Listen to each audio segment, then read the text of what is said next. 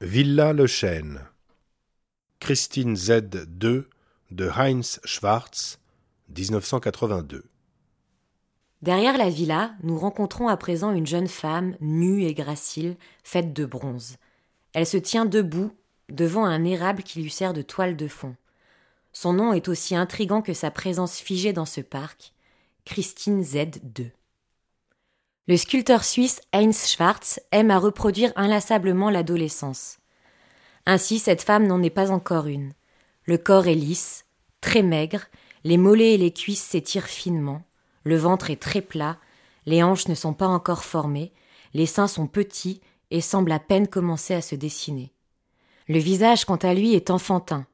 La peau est lisse, les yeux sont en amande, espiègles, le nez est court, fin et allongé, la bouche est petite.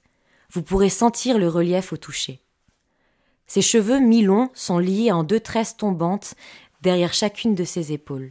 Son bras droit, relâché, longe son corps alors que les longs doigts de sa main gauche s'approchent de son menton, le coude de son bras gauche se pliant le long de son corps.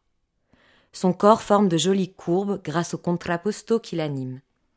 Le contrapposto est une position en léger S qui fait onduler les corps dans la statuaire de l'Antiquité grecque.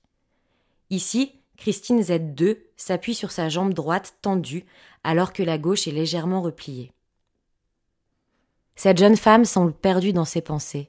Nous la surprenons dans un moment profondément solitaire. Genève connaît deux de ces figures étirées, aussi distantes que séduisantes.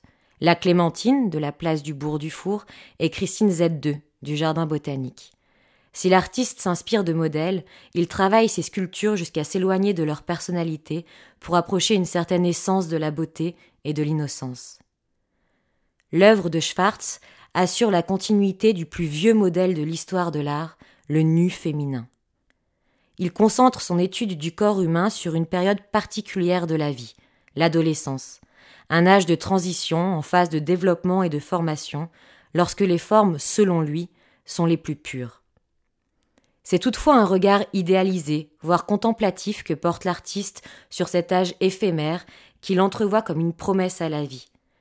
Détaché de tout naturalisme, il offre au modelage de l'anatomie une minutie et un souci du détail morphologique jusqu'à l'exagération. La figure gracile est étirée, elle devient presque filiforme, accentuant ainsi la délicatesse des traits et des courbes. L'artiste cherche à retranscrire au plus près la douceur d'une attitude une image de l'innocence. Lithographe de formation, Schwartz se dirige vers le modelage et la sculpture à son arrivée à Genève en 1943. Il se détourne très tôt des courants modernistes pour privilégier une pratique et une conception artisanale de son art.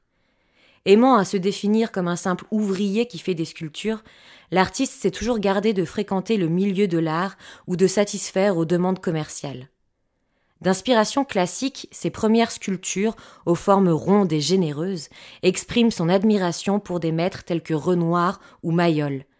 Mais à la suite d'un voyage en Égypte en 1949, son style s'affirmera dans des formes longilignes et extrêmement fines.